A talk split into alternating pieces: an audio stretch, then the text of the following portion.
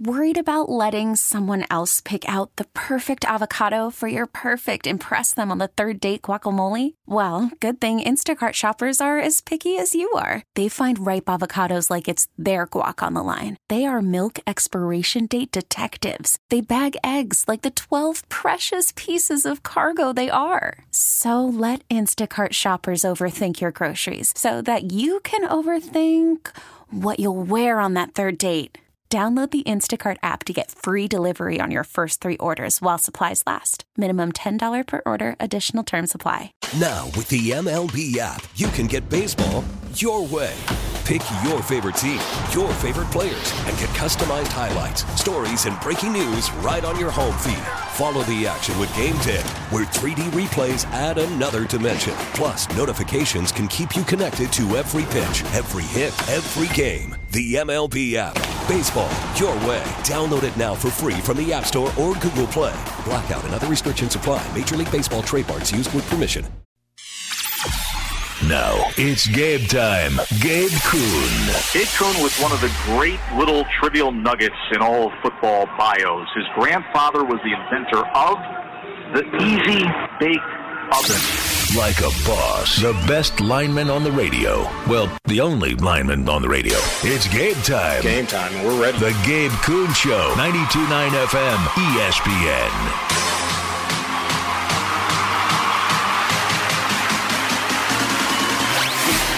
Off and rolling Tuesday, September 5th, 2023. Welcome in to the Gabe Kuhn Show. I'm your host, Gabe Kuhn.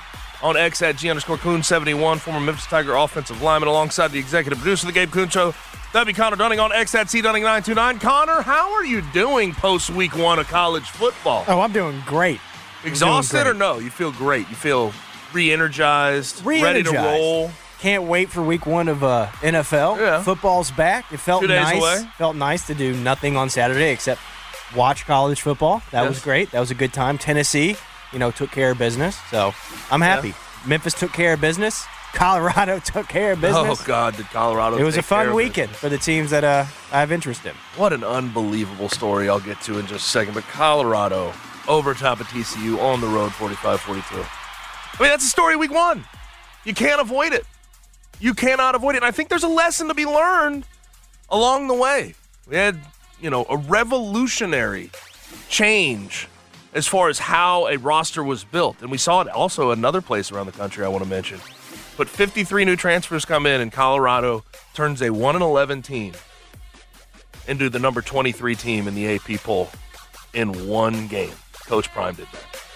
Wild to see. But we have plenty more coming. Three hours to talk on the way, courtesy of 92.9 FM, ESPN, and yours truly.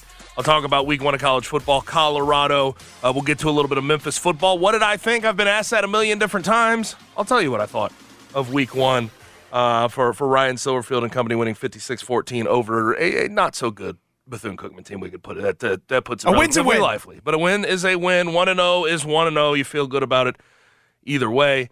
Um, I'll also tell you on the flip side of the Coach Prime conversation, a guy who clearly is fed, who has latched on to the changing landscape of college football. There's one guy that I watched last night lose a game that has not been lost by Clemson to Duke since 2004. There's one guy there named Dabo Swinney who I don't think has helped himself with the changing landscape of college football. I think he's behind the curve. And I'll tell you why. And I'll tell you what why they're losing their way. Clemson seems to be losing their way. It's been that way for the past couple of years. Um, as far as guests are concerned, Geoff Calkins, 5 o'clock from the Geoff Calkins Show in the Daily Memphian. He's a columnist there. And 6 o'clock, Christian Fowler from Bluff City Media on the Bluff Podcast. You can find me and him. We're co hosts there. Uh, YouTube full length video version, Apple Podcast, Spotify. Hop into the Blitz around 6:30, and I'm going to save the Mikey Williams story, his preliminary hearing being postponed again. Save that for the Blitz, but it was originally scheduled for June 29th, and we're already at October 10th. I, I, I don't know how you feel positive about it. I think we've seen some positivity from Mikey Williams himself throughout the process, you know, posting on social media, um, trying to put on a brave face, but this just says. The more this gets delayed, Connor, the the the worse the chances get, and the chances were already slim anyway. Right. This is brutal. This is brutal. And also, Georgia has more of a speeding problem, which I just can't understand. And it's just embarrassing. And this time it was a coach, a guy that a lot of people know, Georgia grad Jarvis Jones, reckless driving and speeding. A coach this time. Get a damn hold on it before you have another incident like you did this last offseason. And I hate to put it that way, but that's the truth of it. There's a reason that Georgia has struggled so badly and had deaths within the program is because they speed at a ridiculous rate. It's a ridiculous trend that they cannot get a hold on. All right, now week one of college football, I'd say it was fun. Um, I think overarchingly, week one is all you're always going to get the FCS teams. You're going to have those nasty games um, where you know 80 points are being scored. Of course, uh, we did see Oregon's mascot do 546 push-ups, beat Portland State 81 to seven. Do you think they swapped out the person in the suit at You'd some have point? to at halftime, You've got right? to because that per- that person's arms are That's quite, a torn pec. You actually can't move happen. the next day or the week after you. Well, do that. usually some of those mascots because they have to do some tumbling and doing Right. Uh, stuff like. Usually they're in shape, but 546 push-ups. I don't care if you're a, a, a Navy SEAL. That's tough to do. Exactly. That that is that is a struggle in itself. But you get games like that. But you did get games like Colorado beating TCU 45-42. Shedeur Sanders with his new OC Sean Lewis, who I'll get to in a second because I have I have familiarity with Sean Lewis. Shedeur Sanders, 510 yards, 38 for 47 passing, four TDs, no INTs. His Heisman odds went from plus 15,000 or 20, 20, 12,500 to plus 8,000. And that offense was as prolific as it gets. On the road to do what they did against a team that was in the national championship last year. You have to t- tip the hat. You have to tip the cap. That offense was ready to go. Sean Lewis was the coach at Kent State. Kent State couldn't keep him. He ends up being the OC at Colorado. And Sean Lewis, for a lot of Memphis fans, you should be familiar with him because this is a guy sort of throwing it back to Bowling Green State versus the University of Memphis. When we went down there, it was a rainy day at Bowling Green. We ended up pulling out the game very late. I believe the final score was 48 45. But you saw all of these different. I mean, Matt Johnson was the quarterback. He threw for nearly 4,500 yards that year. Gehrig Dieter went on to Alabama because of what Sean Lewis was able to do. Those were prolific offenses. He is copying and pasting that to what he's doing at Colorado. Except he has an insane amount more talent than he's ever had. Whether it be at Bowling Green State, at Kent State, this is more talent than he's ever had at his disposal. And I know that this was downplayed throughout uh, the offseason, this guy, Sean Lewis, as the OC, but this is one of the more innovative passing play callers in college football right now. And you saw it at work game one. And that was just about as impressive as hell to see a showing by Shedeur Sanders where five he broke the passing record. He broke the single game passing yardage record at the University of Colorado in game one. Can't beat it. You can't beat it. And now that gets me to probably the more important conversation here. Travis Hunter. I I don't even know how to put this into words, what I witnessed. I really don't.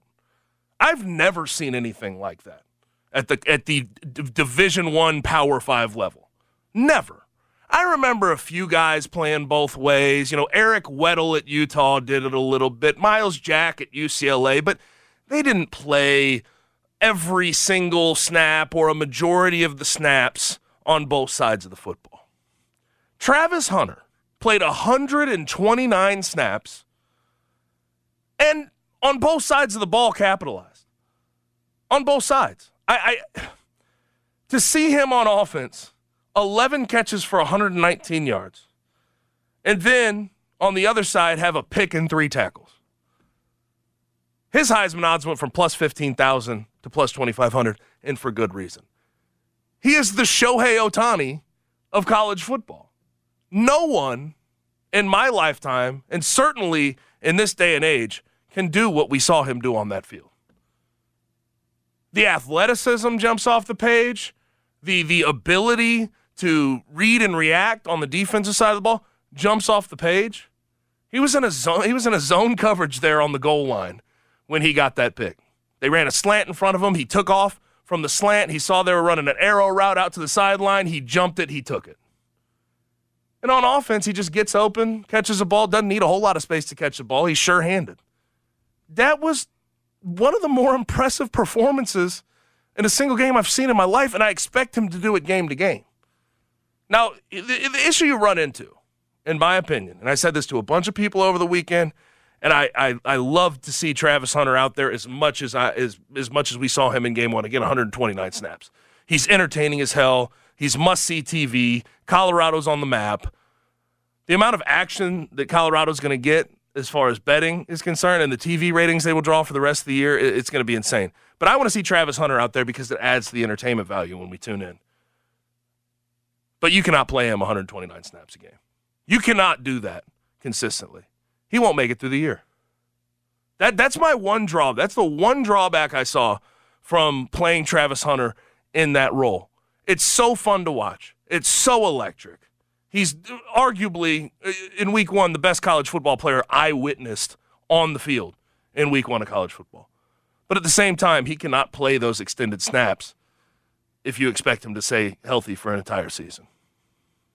Now, what Prime has done, again, we're talking about a guy who took over a team who was 1 11, and in one game, in one game, he's moved them into the top 25. In one game, a road game against TCU. And he had 53 transfers. That was first in the FBS. There's a lesson to be taken here. Um, and it has to do with turning over a roster of a bad team. There's a guy by the name of GJ Kinney this weekend. Uh, Texas State's new coach took over for Jake Spavital, who was there, who was not very good. He was third in the FBS with 45 transfers on that team this year. And he also won a game on the road at Baylor 42 to 31 when no one thought he can do it. It's different and uncomfortable to see the amount of turnover on each of these rosters, but it's a new age and it seems to be effective so far. It seems to be an effective way. If you have a bad team and you have a bad roster, turn it over as quick as you can. Try to go make something happen and get the product better. And I think both these coaches, when you talk about Coach Prime, when you talk about GJ Kinney, they've done that in a, a, a, in a big way and at a high level.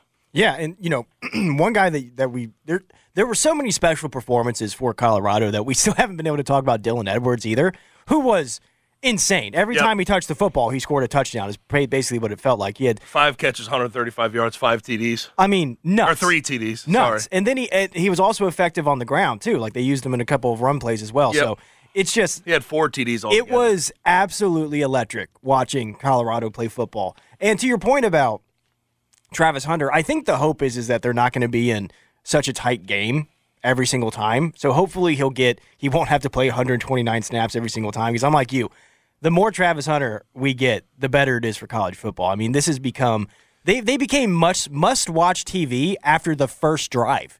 It, right. They became oh all season you have to make sure that you see what this team does because it's going to be special what they do. Even if they end up only winning six games, it's going to be special what these this team does because the energy that Deion or that Coach Prime has just brought back immediately immediately to Colorado football is it feels like a revolution or an evolution in the game, revolution. especially especially with the college. Well, and I think you could call it a full revolution considering what he's did with his roster and how many people were annoyed with it.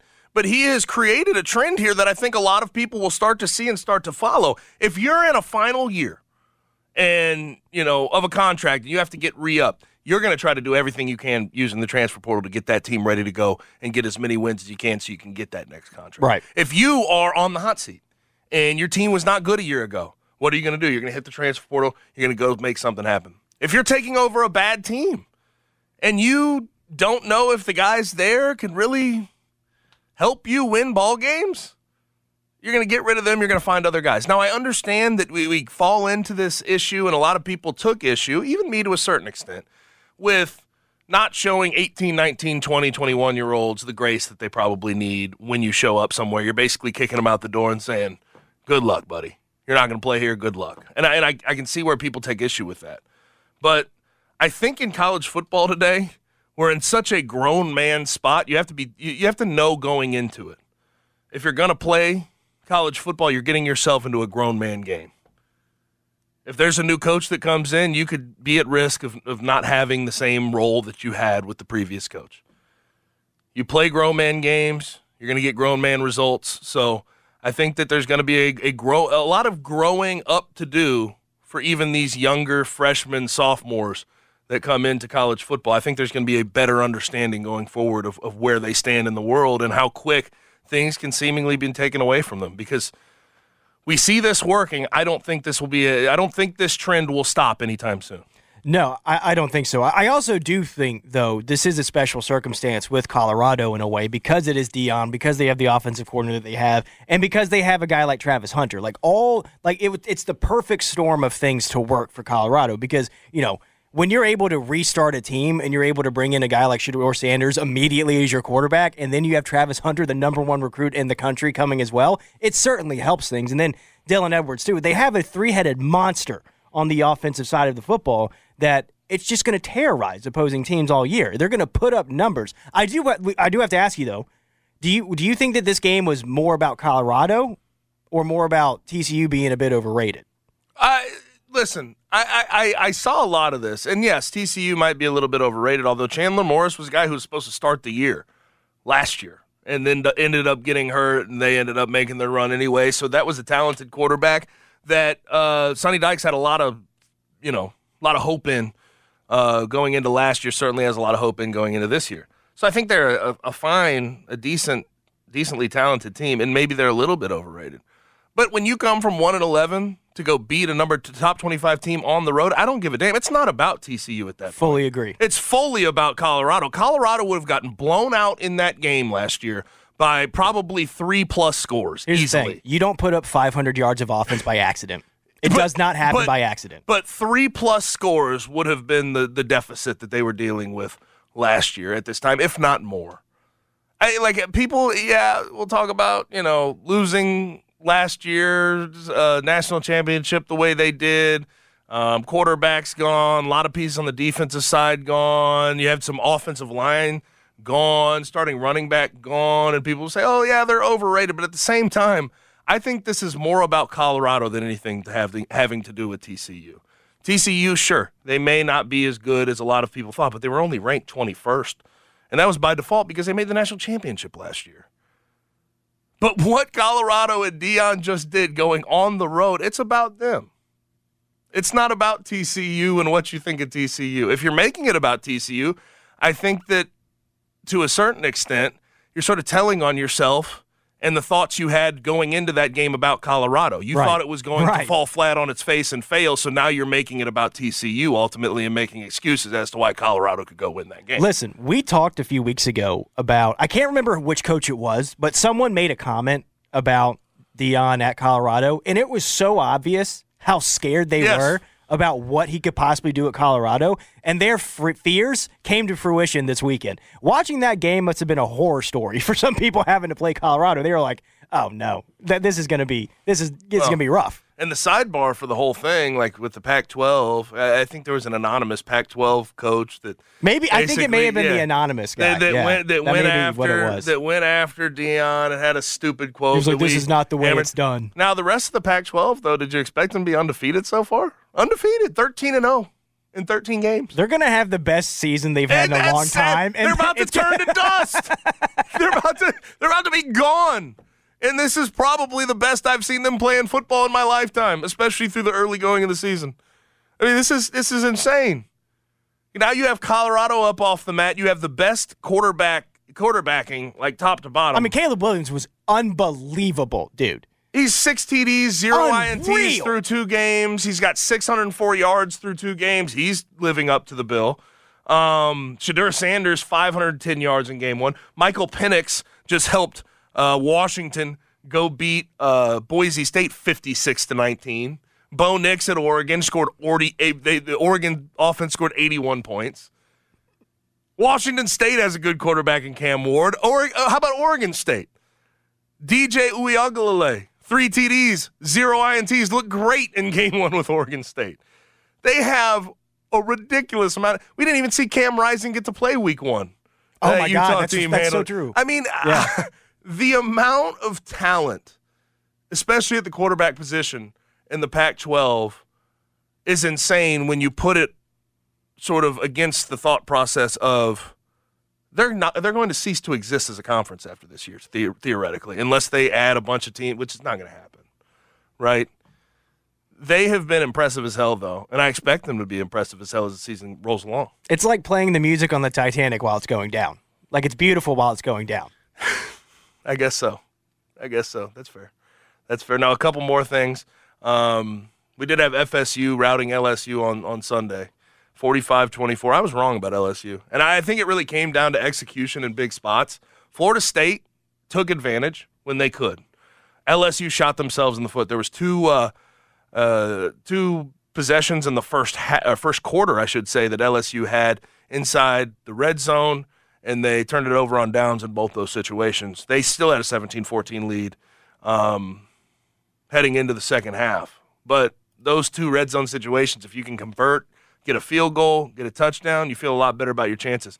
But then in the second half, and that, this is one thing I don't think Mike Norvell was overly good at when he was at the University of Memphis second half adjustments. Florida State proceeded to have five possessions in the second half. They scored on all five, and four of them were TDs. His offense, I mean, I, I, I've played in it. It's based on one efficiency. Jordan Travis was 23 for 31, about 75% uh, completion percentage.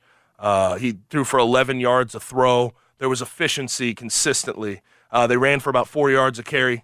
The Worried about letting someone else pick out the perfect avocado for your perfect impress them on the third date guacamole? Well, good thing Instacart shoppers are as picky as you are. They find ripe avocados like it's their guac on the line. They are milk expiration date detectives. They bag eggs like the 12 precious pieces of cargo they are. So let Instacart shoppers overthink your groceries so that you can overthink what you'll wear on that third date.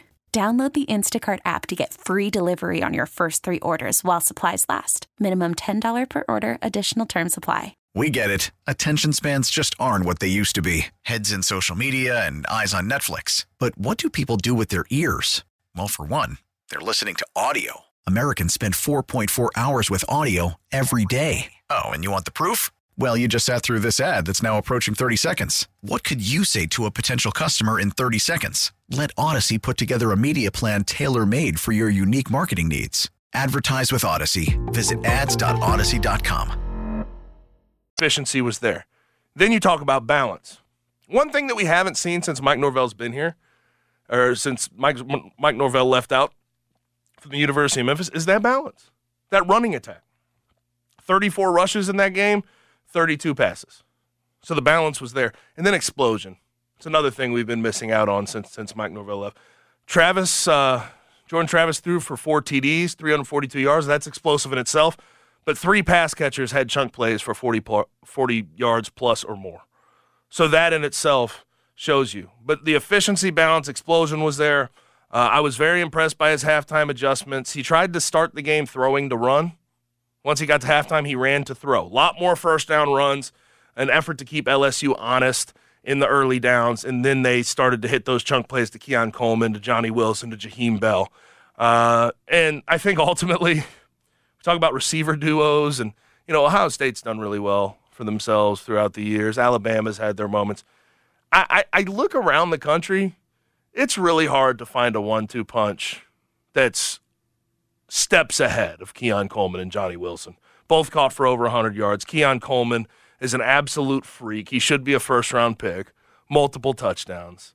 Th- those two receivers are cream of the crop. You you said it. It really reminded me of watching Memphis football when Norvell was there. That's what it felt like. They it was just electric all the time, and they had these big plays. They would just kind of wore down LSU, and then would just hit them with these huge plays every once in a while. I'm I'm thrilled for for Coach Mike Norvell. You know, I've I've always been a huge fan of him because of what he did at the University of Memphis, and I think a lot of us here understood the criticisms he was getting his first few years at Florida State, but we also said just wait till he's got to get his guys. He's got once he gets his guys in the building, this is what it's going to look like. And when you look at their schedule, man, they can make a run here. There's no uh, it's, Clemson. There's not I'll a get to Clemson here in a little bit, but Clemson is not an. I mean, that's that seems like Florida State can handle that game pretty damn handily. They don't have North Carolina on the schedule.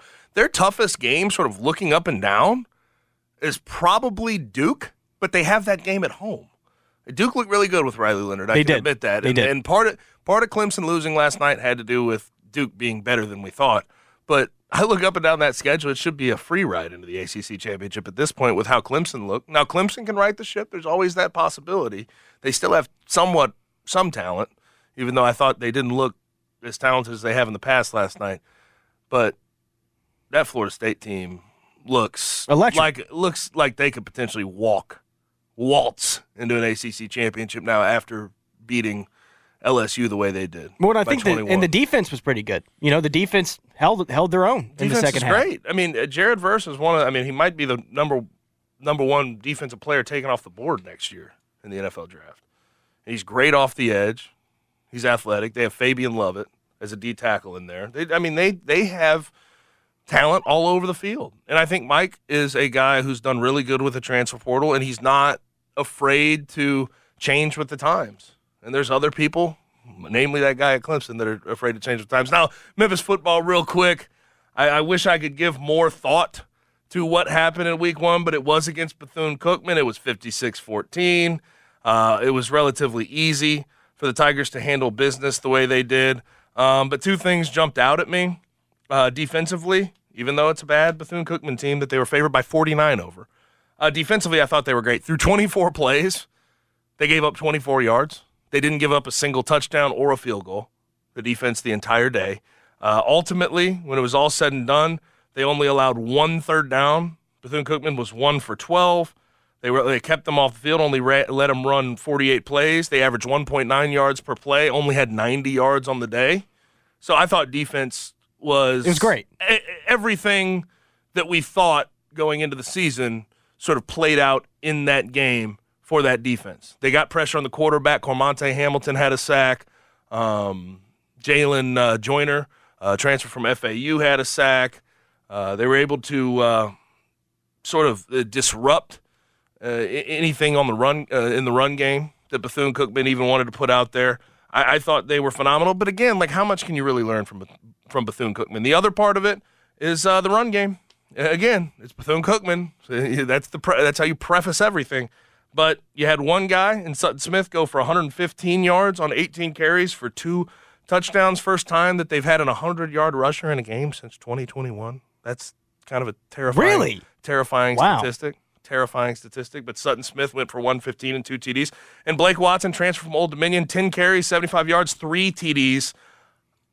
More explosion in the run game, more consistency in the run game. But again, it's Bethune Cookman. I think we'll learn more about this team in the next two weeks and, and what they're going to be able to do in those two departments.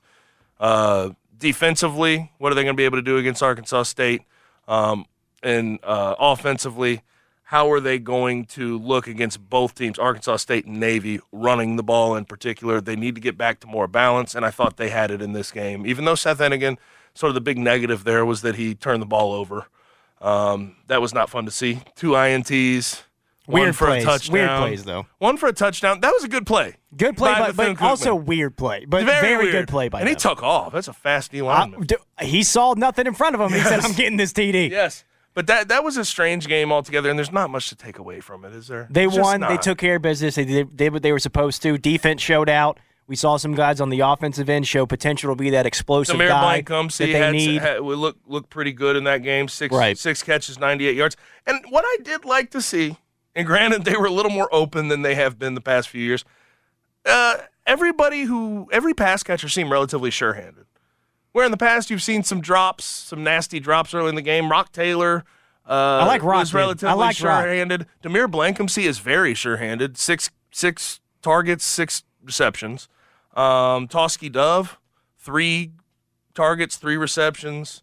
Blake Watson caught the ball really well out of the backfield. Like I, I, I thought there was more consistency in that wide receiver room, uh, just being sure. It certainly and that's and that, like- that that is a that is a massive step in the right direction. It seems like the offense is going to be dynamic in a way that it wasn't last year. They just have more guys. They've got more guys that can make things happen.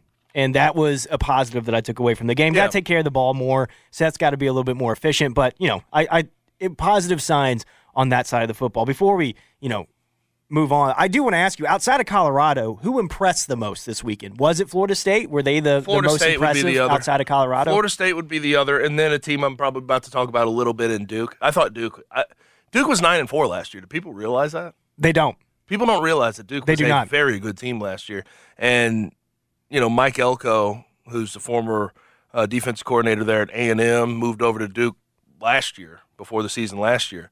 Um, they impressed the hell out of me. I think they can be one of the better teams in the ACC this year, and potentially make it to a championship game with how Clemson looks. I mean, they just beat the hell out of Clemson. Should have shut them out. What do you think about UT? Um, Tennessee uh, again. I hard to tell. In my opinion, they ran the hell out of the ball, which was nice to see. Dude, That Smart O-line- can move. And also, also, or uh, small and right. Um, I I I like their offensive line. I think they have Yeah, some guys. they up- pushed up them around. Still, that They can pushed them around. Even with Darnell Wright gone, they still have some guys like Cooper Mays. Is still like you still feel confident about what they can make happen. Um, Joe Milton was solid. What what I like to see from Joe Milton is in the past when things aren't going particularly his way and he can't get his stats, he'll try to force things and he'll try to throw a bunch of deep balls that inevitably hit the ground.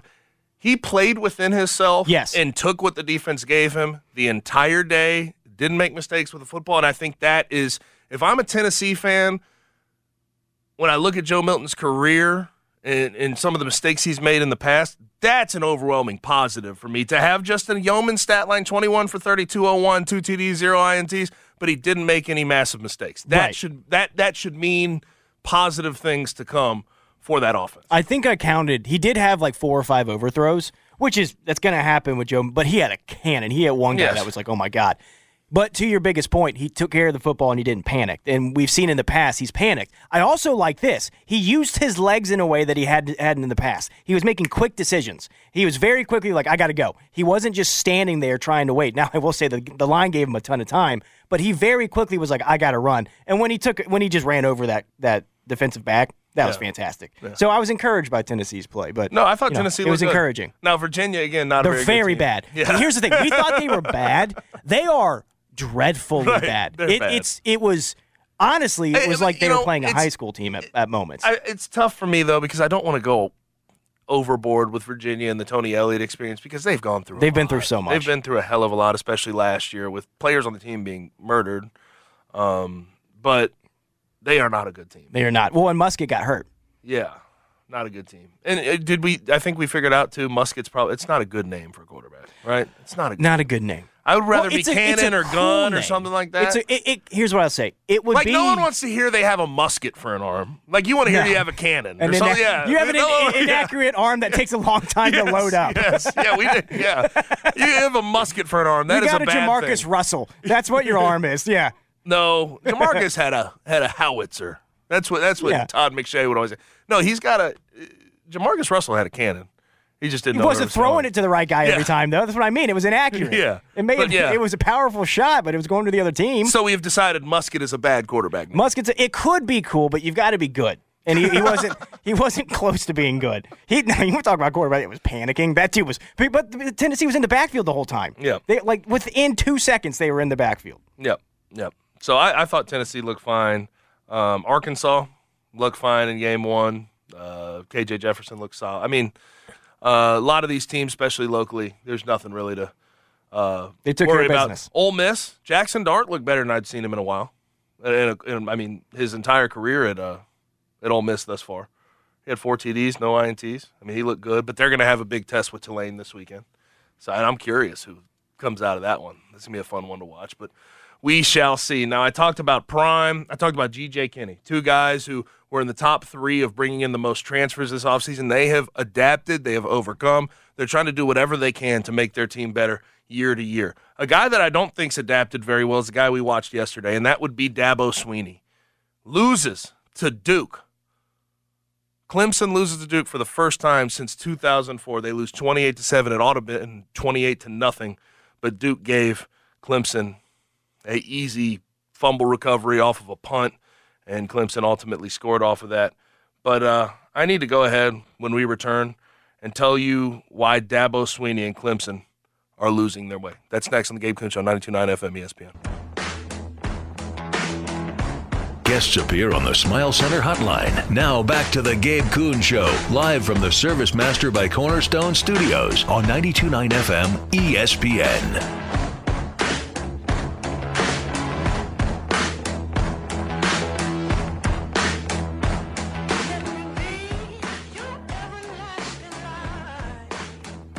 Back in on the Gabe Kuhn Show, 92.9 FM ESPN. Now we had one college football game on Labor Day yesterday. I hope everybody enjoyed their extended weekend.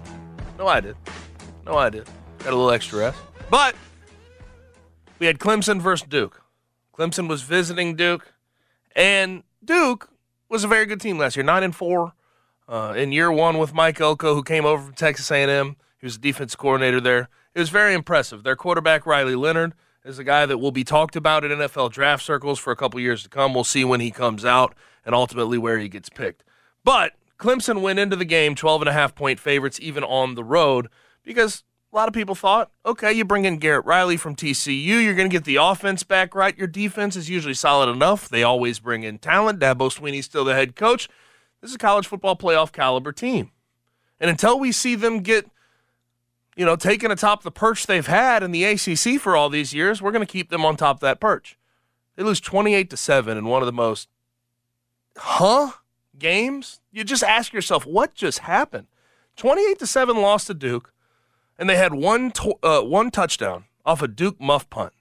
They should have scored zero. It should have been a 28 to nothing game in Duke's favor. Duke wins for the first time against Clemson since 04 they win for the first time against an AP top 10 opponent since 1989. So, yes, you give shouts to Duke, but you start to side eye Clemson. You say, what is going on here? And it's very clear their, their offense is not good. And I think overarchingly, they're devoid of the normal talent that they usually have that has gotten them to two national championships under Dabo Swinney's watch. And with a bad offense, they've really had a struggling offense not just this year, but last year and the year before that with DJU. There's some issues, and everybody blamed it on DJU. DJ Uiagalelei, who's off to Oregon State, was really good in his first game, but everybody blamed it on him. You start to realize maybe it isn't him. Cade Klubnik was supposed to be sort of the savior, and last night, 209 yards passing, one TD, one INT. Um, ran the ball all right, 12 for 34, but there was really nothing to write home about in his game. He, did, he didn't play all that well. And the last two years previous to this one, I think the defense saved them. The defense saved them in a lot of ways. That's why they were still 10 win, 11 win teams. Defense showed up, held other teams down, made things happen, even when the offense couldn't. This year's not the same, though. I'm telling you that right now. Christian Wilkins ain't walking through that door. Dexter Lawrence ain't walking through that door. Isaiah Simmons ain't walking through that door. Trenton Simpson ain't walking through that door. All that talent you've had ain't walking through that door this year.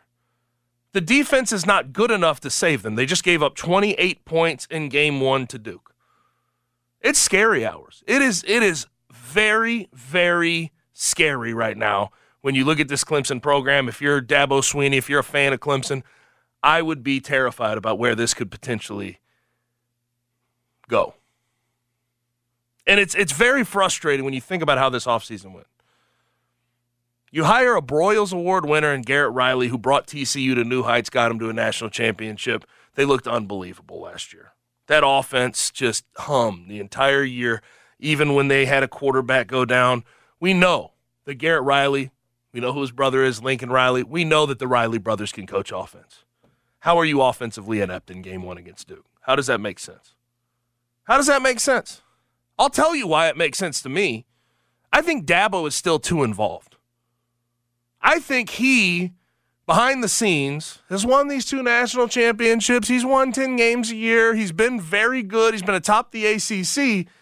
And he is telling himself, even after bringing in a guy like Garrett Riley, hey, we've always done it this way. Let's stick to the script.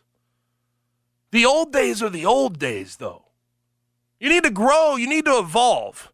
The first time I noticed this about Dabo Swinney is this offseason, and really on ESPN. He was asked about Garrett Riley in his first games as OC and, and what he wants to see happen. and this is a red flag to me. Dabo said, Well, it's the Clemson offense. We've always collaborated as a, as a staff. We hired Garrett to come in here and coordinate the Clemson offense. Sounds like he wants Garrett Riley to evolve and change to what he wants and not the other way around, even though they have not been a good offense the past two years. But I think when we talk about the lack of evolution and growth, isn't that a consistent sentiment with Dabo Swinney? Like relatively consistent. He talked about previous to NIL, if players ever get paid, I'm going to be done with coaching college football. I'm done. That obviously didn't happen, but players are getting paid. He has been so inept and unwilling to go into the transfer portal to find what he wants. He wants to go get these freshmen. He wants to go get these talented five stars and develop them. I understand that. He can still do that.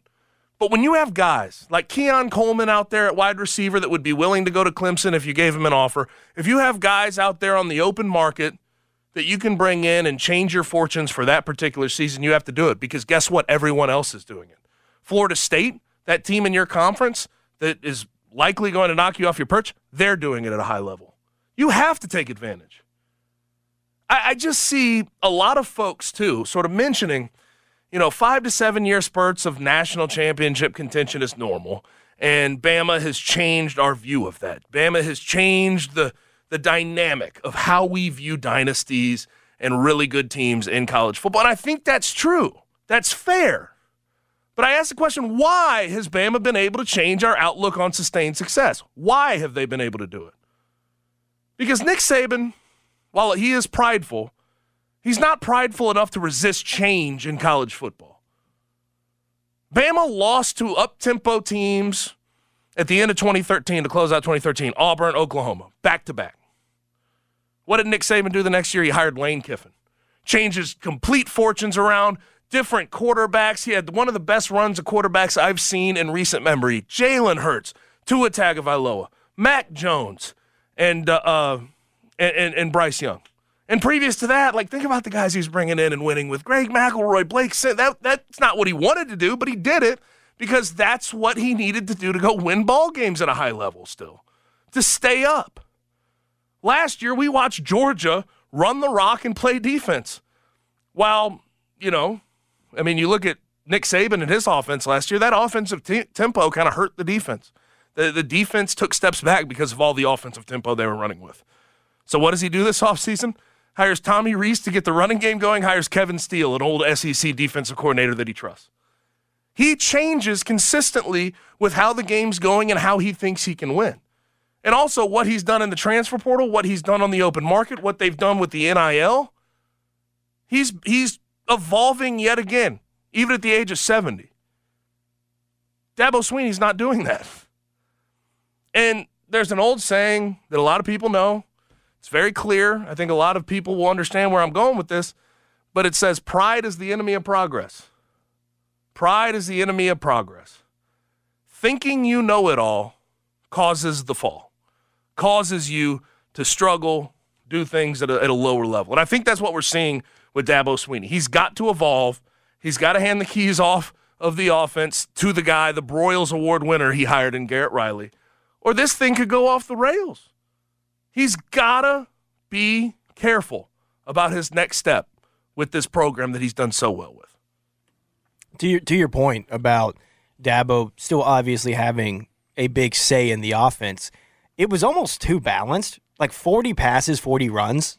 It just seemed like they didn't have any explosiveness to them. They didn't have any no. tricks up their sleeves. It was just, we're going to play football the right way football's supposed to be played type of deal. And it's like, you know, that works when you have a generational quarterback talent. It doesn't work when you don't. You know, you have to be able to come and, out and you know, show something. I, I know what know what's bothersome about that to me, and I, am not going to say Cade Klubnik some generational quarterback talent because I, I, don't think he's, I don't think he's Trevor Lawrence. I don't think he's Deshaun Watson. I don't think he I, that that's not who he is. But he is a five star quarterback. He's still a very good quarterback.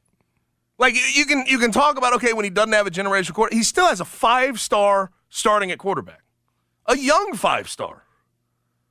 I mean, if you can't make it work, you can't make it work. You have to, though, at some point, evolve, grow, change as an offensive football team. You can't keep doing the same things. What You can't just assume talent is going to beat the other team. At some point, you have to help your team out.